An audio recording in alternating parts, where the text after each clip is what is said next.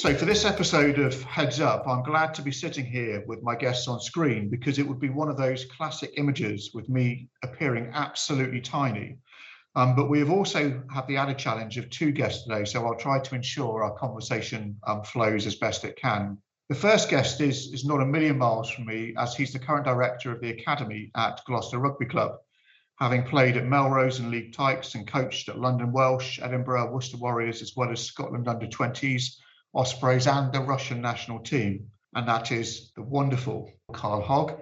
Uh, my second guest is the Saracens legend, and in the spirit of transparency, our daughters are also good friends. Uh, Kevin played for Saracens and upon retirement joined the coaching staff and is the backs coach um, and is the epitome, I think, of a one club man, which is fantastic because there aren't many of those around.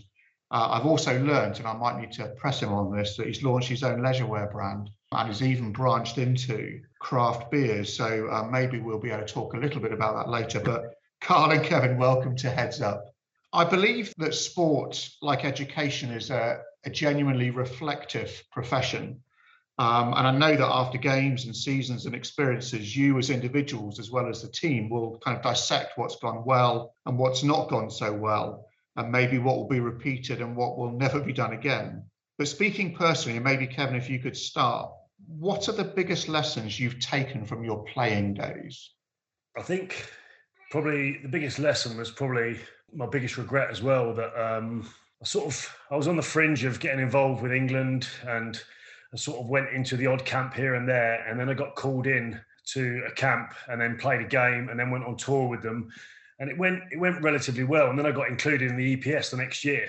And I suppose when I walked into the EPS, I sort of walked into the room and there was Mike Catt, Will Greenwood, Johnny Wilkinson, and I was sort of looking around Mike Tindall, and I was going, do, do I actually belong here? And it's the first time I properly had doubt about whether I could compete at that level and therefore I then sort of went into my shell and didn't give the best version of myself. And I think that for me, looking back, was a massive regret because I didn't give the best of myself. So I don't know whether I'd have been able to compete at that level because I sort of took a backward step. And I think that's the biggest lesson I took from that. That I don't want any of my players to feel like they can't give the best version of themselves. And it's it's about not being fearful and not worrying about a situation, but just ripping in and going for it. Because then, then you then you know if you've given the best of yourself, you've given yourself every every possible opportunity. Whereas I don't think I did in that moment. So that was a massive regret, but also the biggest lesson, and it's probably shaped how I want to be as a coach as well. And Carl, what do you think about that one? Yeah, it's interesting. It's um, when Kevin talks about uh, having doubt. Uh, I came through a background at Melrose under Jim Telfer, where um, everything was about the team. And the psychology was not to let your teammates down. It wasn't necessarily, I never viewed the game as a platform to me, for me to express myself or show my, my ability or my quality. It was about not letting your teammates down. And it is a different psychology. And I think now players, the very best players, see the game as that opportunity, that stage to show show the world what they can do. And yeah, it's just a it's a different mentality and it's it's a different time frame when I played, but we were very much about not letting your teammates down, um, rather than viewing the game as as an opportunity. I think when I when I talk to people or when I'm asked about why why I became a teacher and why I'm now a leader, I point to teachers that I had when I was at school who genuinely inspired me. And in fact, I found out recently that the main reason I'm a teacher, the one teacher who did that was a former pupil here um, at St Edward's, which I didn't know until a couple of months ago. But I think when I look at the kind of leader I am now, I can see aspects of people that I've admired, whether it's it's in sport, in education, or, or any other area, but also that there are bits of me and bits of them in how I do. But speaking about yourselves, I'll, I'll go to Carl first because I know I know that Kevin's just come straight off the Saracens training ground what helped shape the type of coach and leader that you are now? I think very much my background. So my father captained the club at Melrose in the 60s. I came from a farming background. My man was a farmer. My uncle was Jim Telfer, the living with the legends, um, and he coached me for 10 years. You know, and you see the intensity Jim's got. If you've ever watched Living with the Lions video, he generated that intensity every single week, every single session. Um, so that was always going to shape me as a as a player, as a as a coach. As a player, I was very comfortable, pretty vocal, didn't mind holding people to account. I understood pretty early in my coaching journey, or sorry, my playing journey, that if I put pressure on my fellow players, that pressure came back on myself. You know, my, my, my best mate in the dressing room was guy Doddie Weir. So Doddie would be horizontal, hang on the radar before warm-ups, and he just looked so disinterested. But he had a flick, he had a switch he could flick and he could play. And I, I tried that for a short period of time, and I was absolutely horrific. And I understood I had to go through a certain mental process to get to the right space to play the game. And that obviously, with Telfer's influence, that influenced me as a, as a coach. And without doubt, the way I coached, certainly early on, was very Telfer-esque. And I think we got a little bit, or I got a little bit of traction when I first transitioned from Leeds into the academy with some young players like Danny Care, Kieran O'Mara. I used to abuse Danny every Tuesday, Thursday, tell him what a little, you know what, um, thought he was a rock star because he came from football. And it seemed to get some traction, it seemed to work. And then I remember moving at senior level um, with um, professional players up in Edinburgh, Simon Taylor's Ali Hogg, and using the same abrupt, authoritarian, dictatorial uh, language and stance, and and hitting a brick wall essentially, where players were, no, that's not going to work with me. And it was a real um, road to Damascus experience where I thought, you know, everything that I've experienced and understood. And, and Melrose won something like six championships in eight years. Jim created something like 11 or 12 test players with a 10 mile radius. That, that was the right way to do it. Clearly, in my mind, that was the right way to do it. But then as I evolved into coaching was, no, players have changed and you've got to find different ways of tapping into them. And gone are the days of, I say, dictatorial coaching. And, you know, we mentioned earlier off, off this uh, podcast, Kevin Bowring was my coaching mentor, and he was phenomenal. And his sort of strapline was know yourself, how I conduct myself, the way I think, how I portray myself on people, but more importantly, understand them. How do they view you? And how do they learn and understand? How can you make that connection for them? And that's the most important thing. Is how do you get the best out player? Therefore, you've got to put yourself in the in the player's shoes. You know, and that was a I say I, I transitioned pretty quickly from being that old school coach to building much more stronger, trustworthy uh, or trusting relationships with players. Kevin. Yeah, I suppose um, while I've I've been at one club, I had I think in my playing time I had nine nine different head coaches. So it was almost like being at nine different clubs effectively. So, and from a player's perspective, when I was going through, when we were going through those different processes with the different coaches, it was almost like you'd. I was going, yeah, I'm not sure about that, or I, I really like that. I'd like if I was to do something like this, I'd that's how I'd do it. So there was bits and pieces along the way that I thought worked from a player's perspective, and then I suppose from then the coaching perspective, I've only really so if Brendan was there when he took over, and I sort of transitioned into the the playing side of things. So, but he was only at the short, he was only at the club for eighteen months but had a massive impact on the club and the, the, transition from where we were to where we are now. But I look at Mark McCall and I sit next to him every day and I look at him and I think I've sat next to him for eight, nine years and I still go, God, I've got a lot to learn because he's just so, so brilliant at his job.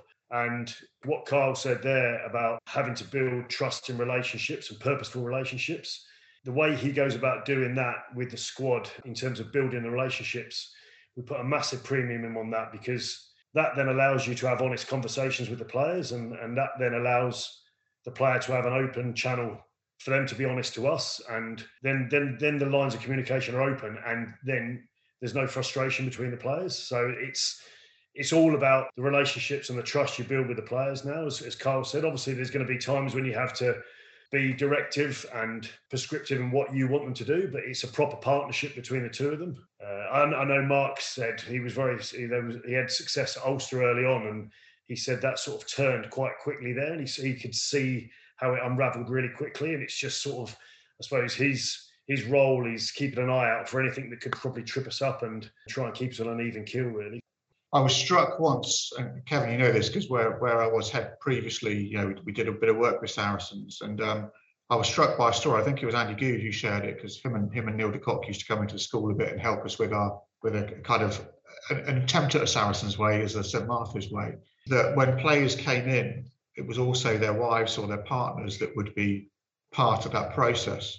And actually, the club had done the homework. They knew that that was the player they wanted, but it was how everything else had to fit in as well. That the rest of their family would need to be happy. They'd feel settled and if that wasn't the case, then it wouldn't have been right for the club. And that struck me as an incredibly honest and, and phenomenal approach to take, because actually it might mean that you lose a great player potentially for the club, but it was the right thing in terms of the balance. And you know, I've seen for myself, you know, the Saracens family. I've had the privilege of being in the players' lounge at, at, the, at the ground as well, and, and seeing that is unbelievably fantastic. It's brilliant to see. And I suppose it's a culture, isn't it, that's been created at the club.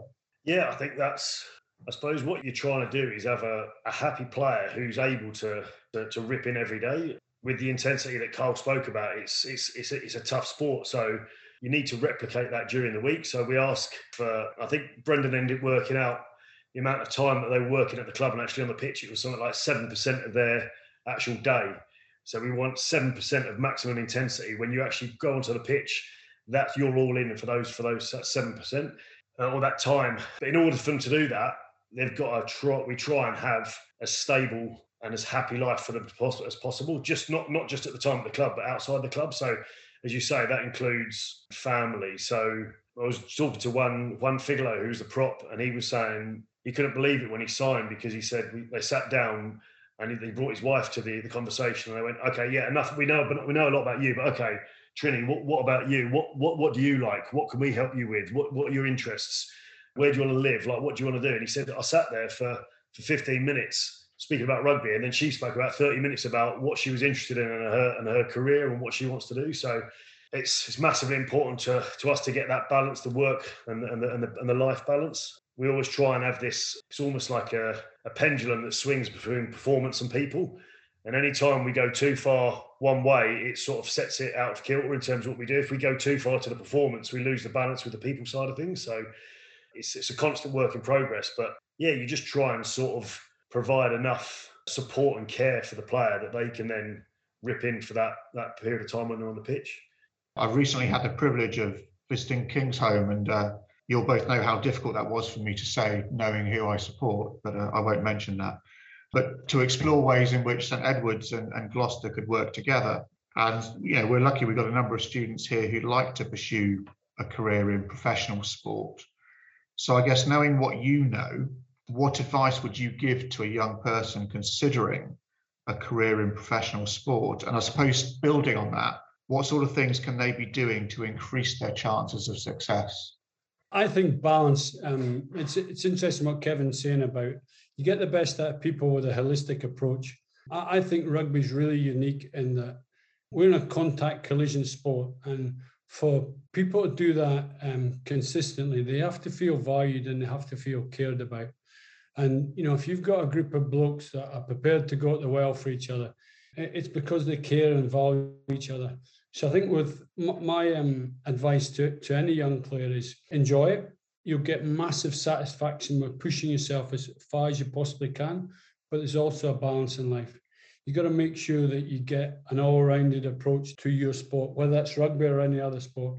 And I do think it's absolutely critical that you get some sort of, whether that's maintaining education or work experience away from your sport. There's a lot of research at the moment to say, especially in uh, rugby league in Australia, to um, say the people that have had the most successful and longest careers have got business or academic interests away from the sport. And I think that's really vital that they don't put all their eggs in one basket in the sporting basket.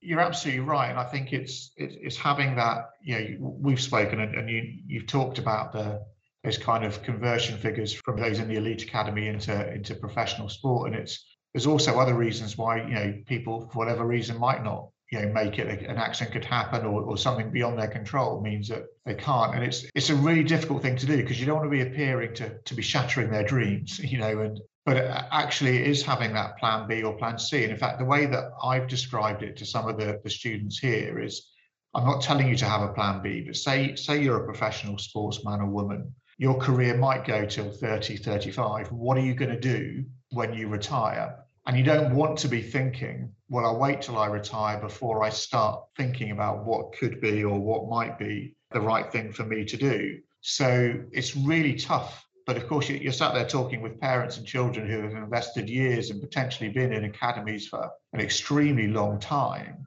But you know, there's only a certain number that will make it through. Uh, it may be that uh, the position that they hop, that they play, that there's a there's a real dearth of of talent within the squad to make it go through that way. And there's nothing much you can do about that, is there? I'd add to that, Matthews. So I, I came from an amateur era where I got a degree in civil engineering, was halfway to becoming uh, chartered, played international rugby at 22, and I had balance in life. And then it went professional in 96, 97. So I went from, I said, halfway to becoming uh, chartered to full time. And the school of thought at the time was, you've got to give up your engineering. You can't do anything other, than rugby. You, your sole focus needs to be on rugby. And the first two years of my professional rugby career were, were terrible because I had a sole focus on rugby. I didn't play well. I'd review my game. I was almost OCD and I became this downward spiral. And I had no release away from rugby. And we've almost gone full circle now where you know that education that external um, whether it's business or, or any other stimulus is really important for players. And i'm going to embarrass kevin. The, the way Saracens have built their model and they talk about caring for people, caring for the players, not just in the term of the contract, but for their lifetime and creating business opportunities or educational opportunities it's fantastic, you know, and that's the model for every. They've set the bar for every other club to to achieve that, and you know, it's definitely the way forward where players do have that balance. And I think I say I've seen it go full circle from amateur to solely professional, and that's your sole focus. And then now starting to evolve out again, yes, you can still play international rugby in a professional environment, but you can still have business or, or academic interests away from the sport. In fact, it's vital that you do have that. The biggest thing I reckon is you, you see all these uh, clips on YouTube of people who are doing all these unbelievable bits of skill or these brilliant bits of play. Like you, you can have a highlight reel of, of Owen Farrell or Maro Itoje, but what you don't see is the hours and hours and hours of struggle and toil that they've put in to get to that place. And it's not a smooth journey. It's very bumpy. It's messy. Learning learning is very messy. It's a not a, not a smooth path to, to get to where you need to get. And it's about being resilient along the way as well and having a proper internal drive around it. And I think you learn as you go along, really. Like I suppose your perception as an 18 year old coming into the game would be you're, you're the best player at your school or college or team or whatever it is. But whether they've actually thought about the game in terms of or is it a natural talent they've got? So when they then have to think about the game and apply themselves in a different way, that's almost a bit of a shock. It's like, hold on a minute, I'm not actually as good as I thought I was, and it's that can be a little bit of a knock on them. So it's it's not a smooth pathway, but it's a brilliant journey. It's a it's a brilliant, brilliant journey. Like I've I'm effectively I've been so lucky. Like Carl was saying, when when the game went professional, it was just as I left school. So I was so lucky that I went straight into it from from school and I've just I've been working 20 odd years at the club, but it doesn't feel like a job to me because it's just so so good. Like I, lo- I love what I do and I love the people I work with. So it's not a not a chore in any way, but it's it's a way it's a proper way of life. I think like Carl Carl will say like it's when you do it you're all in because it's not sociable in terms of you're on the computer majority of Sunday because you're reviewing a game and you you have to sacrifice that family time. But the, the, the flip side of it is is you do a job that you truly, truly love doing. So be resilient, but go all into it because if you just dip in, you won't know whether you could have done it or not. So you've got to go all in with it, I'd say. I think that's right. I think one of the challenges that I find, or I think schools find, is that children now think that things just come naturally. They just, it will just happen. Um, they won't need to put that time, that effort into it because they see people in various reality shows or, or and then from there is there's a springboard to anything they could possibly want. And actually to have a career that's that's meaningful you know like you two have, both had you, you have to put the work in you have to put the time in you know. I, I sat I'm sat here in a, in a lovely office enjoying myself at St Edwards and that's fantastic it's brilliant but a lot of hard work and actually a lot of failure has gone into the fact that I'm here and got to this point and, and recovered from there and resilience and perseverance absolutely kevin as you touched on a, a, a skills that everyone should have, and they're kind of they're kind of buzzwords, which is never a good thing um, because then it becomes a little bit trendy. But actually, they are absolutely spot on in terms of what we need, whatever it is you're trying to do or move move towards. Kevin knows that when I was headmaster at St Martha's, we did work closely with Saracens, and I felt it was a way that enhanced both Saracens and, and St Martha's. And you know what, Neil de Kock was an absolute superstar, and now he was coming towards the end of his his career and and kind of looking at opportunities within Saracens to do things. And the, the Saracens Way program was there, and we tried to come up with the St Martha's Way, which was fantastic. And a couple of weeks ago, when I was talking to Carl, the, the number of players we've touched on this who won't make it through you know, who think, as Kevin said, yeah, they are the best in their school or their club, but then they, you're not necessarily going to make the cut when it comes to an elite academy or where they go. What what do clubs do to kind of help their players and staff cope with not only the demands of being a sports player, but maybe those who don't make it? What what do we do? What can you do? What do you do around that? I, remember we had um, we've got like a PDP guy who does the personal development program, and he at the time he said the exit route is probably the most important part of that player's journey at the club so that they leave on good terms and they leave feeling like the club has, has been good to them. So I know, for example, at the moment, we've got quite a few players out of contract at the end of this year. Um, I know uh, Nick Kennedy is so he's actually actively trying to find them. Like so, our own recruitment guys actively finding them. So it's not to help them get another club and what they're doing there.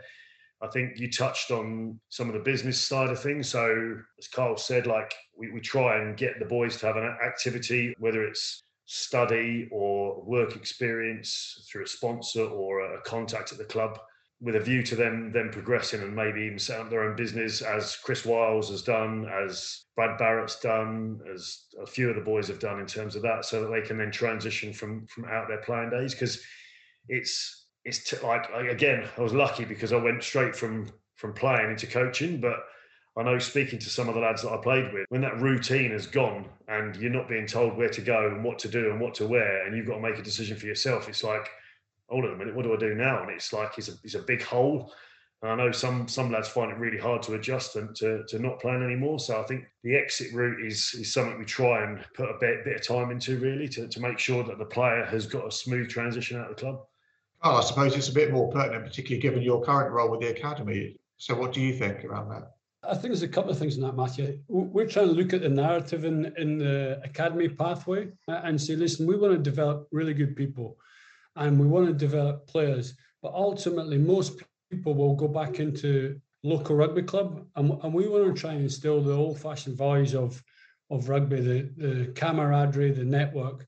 When I grew up as young Philip Mellors Rugby Club, it was more, you know, you stood on the beer on a Saturday night, and if you need your roof uh, fixing, there's a plumber in the club that'll do it for mates rates, and you know that that was part and parcel and the camaraderie and the network of being part of the club, and you had a sense of belonging and that these are the values that we want to instill in the young players yes we still have to develop the next Louis Rees-Zammit. Of course, we have to. You know, that's part of our role. But ultimately, we want to develop good people that want to go back in and enjoy the game of rugby, enjoy it for the values and and say all, all the associated benefits of that.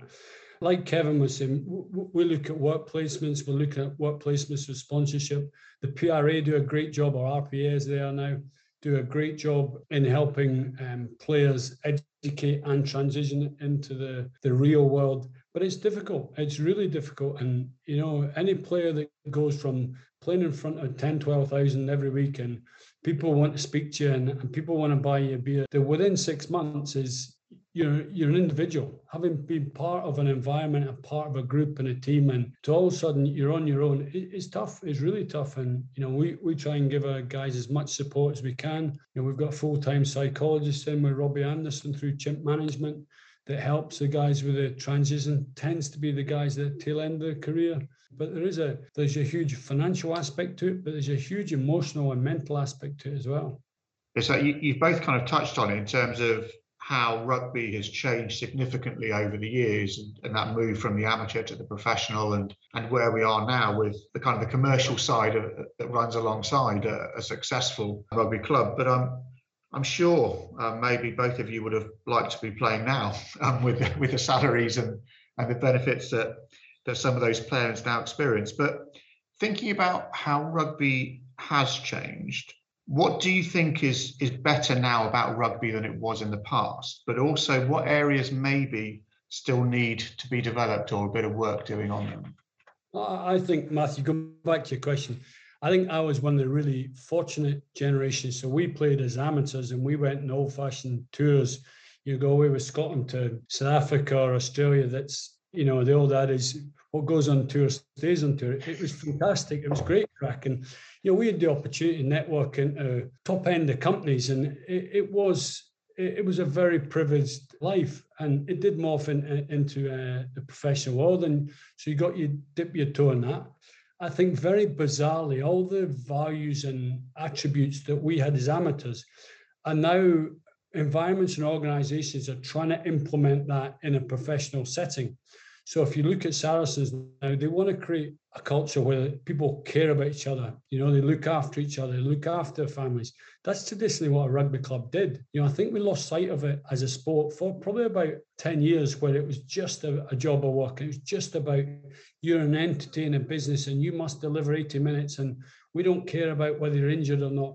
Um, so I think people now have, have as a sport, we're going back to actually we need to value the people and we need to create this sense of belonging and, and this sense of togetherness and you know exeter do particularly well down there as well. So i think it, it's gone sort of 360 i'd say the benefits of professional sport is the medical treatment uh, that you get. Um, certainly back in my day you know you, you got a job and you got on with it. You know that that was the culture strap it up and get out there and get on with it. And you look at my generation or even before my generation of, of guys all with you know, artificial hips and knees and all sorts, and we're all walking sticks and we're all mump and moan about our pains and aches. And where now the game is so physical and so fast, is you can't afford to go out at 80, 90% fit. Um, you've got to be right on the money. And I see the medical and recovery provisions now in, in Premiership rugby are, are phenomenal.